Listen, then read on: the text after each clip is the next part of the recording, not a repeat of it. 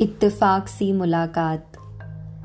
Bandra terminus से अमृतसर जाने वाली पश्चिम एक्सप्रेस में मैं दिल्ली से बैठी थी।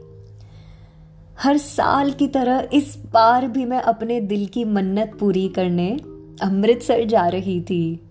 कड़क सर्दी का मौसम था और ट्रेन की खिड़कियों पर ओस जम चुकी थी। कुछ बूंदे गिरकर नीचे आ रही थी, जिसको मैं अपने उंगलियों से खुद चित्र बनाने में खोई हुई थी और कानों में, ओ साहेबा, चल वहा, जहा मिर्ज़ा की धुन चल रही थी। जिसको अपने आप के साथ खुश रहने की आदत हो, उसके होठों पर ऐसे समय मुस्कान आ ही जाती है। इसी तरह खुश थी मैं, खुद के साथ। सफ़र और मौसम का पूरा लुफ्त उठा रही थी। पास की सीट पर बैठे मीठीबाई कॉलेज के स्टूडेंट्स को भी पता चल चुका था कि मैं पहली बार अकेले सफ़र पर नहीं निकली हूँ।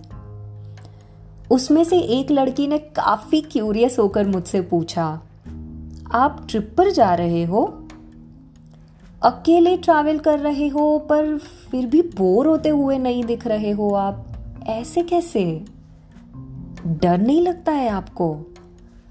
ऐसा क्या सोच रहे हो आप कि अपने आप से ही खुश रह सकते हैं? मैं भी ऐसे रहना चाहती हूँ। कितना अच्छा लग रहा है ऐसे। आपको सुबह से कई बार नोटिस किया मैंने। उसके क्यूरियस माइंड को समझते हुए मैंने कई सवालों के जवाब दिए। उतनी देर में ट्रेन जलंधर स्टेशन पहुँच चुकी थी। और उसमें से कुछ स्टूडेंट्स दूसरी बोगी में अपने दोस्तों के पास चले गए। मेरे आगे की सीट पर कुछ और पैसेंजर्स जलंधर से ट्रेन में चढ़े थे। ट्रेन तीन घंटा देरी से चल रही थी अब। इसीलिए मैं बस इस सोच में थी कि समय से अमृतसर पहुँचा दो। कुछ ही देर में ब्यास स्टेशन आ गया।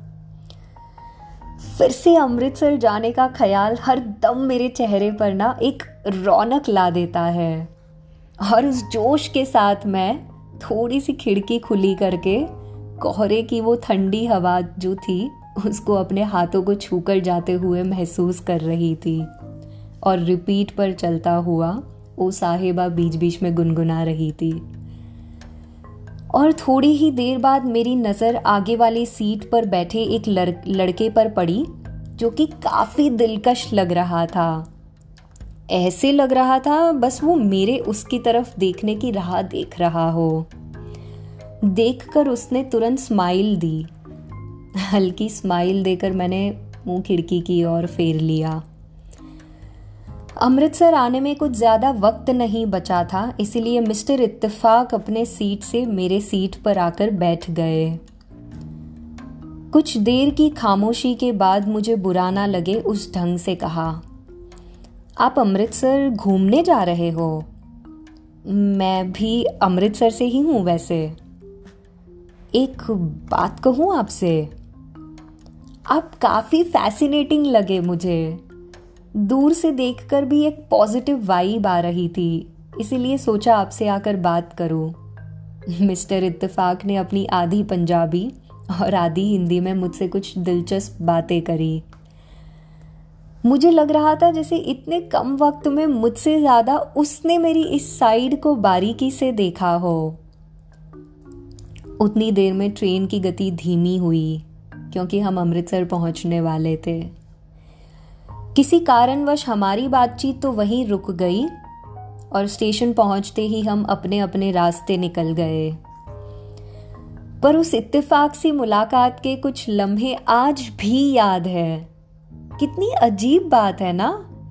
चंद मिनटों की इत्तेफाक सी मुलाकातें मुझे अपने बारे में कितना कुछ बताकर चली गई। उस दिन से पहले मुझे ये रियलाइज़ कभी नहीं हुआ था कि मैं खुद की कंपनी कितना एंजॉय करती हूँ। उन मुलाकातों ने मुझे बताया कि अकेले अपने आप के साथ भी खुश रहना कितनी अच्छी आदत है। आपके व्यक्तित्व को जैसे रोशनी मिल जाती है।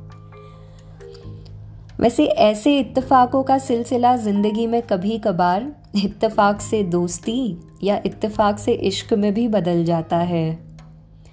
इसी तरह आगे की कहानियों में आपको इत्तेफाक से बने कुछ और रिश्तों से रूबरू करवाऊँगी। तब तक मेरे साथ जुड़े रहिए इत्तेफाकों का सिलसिला में।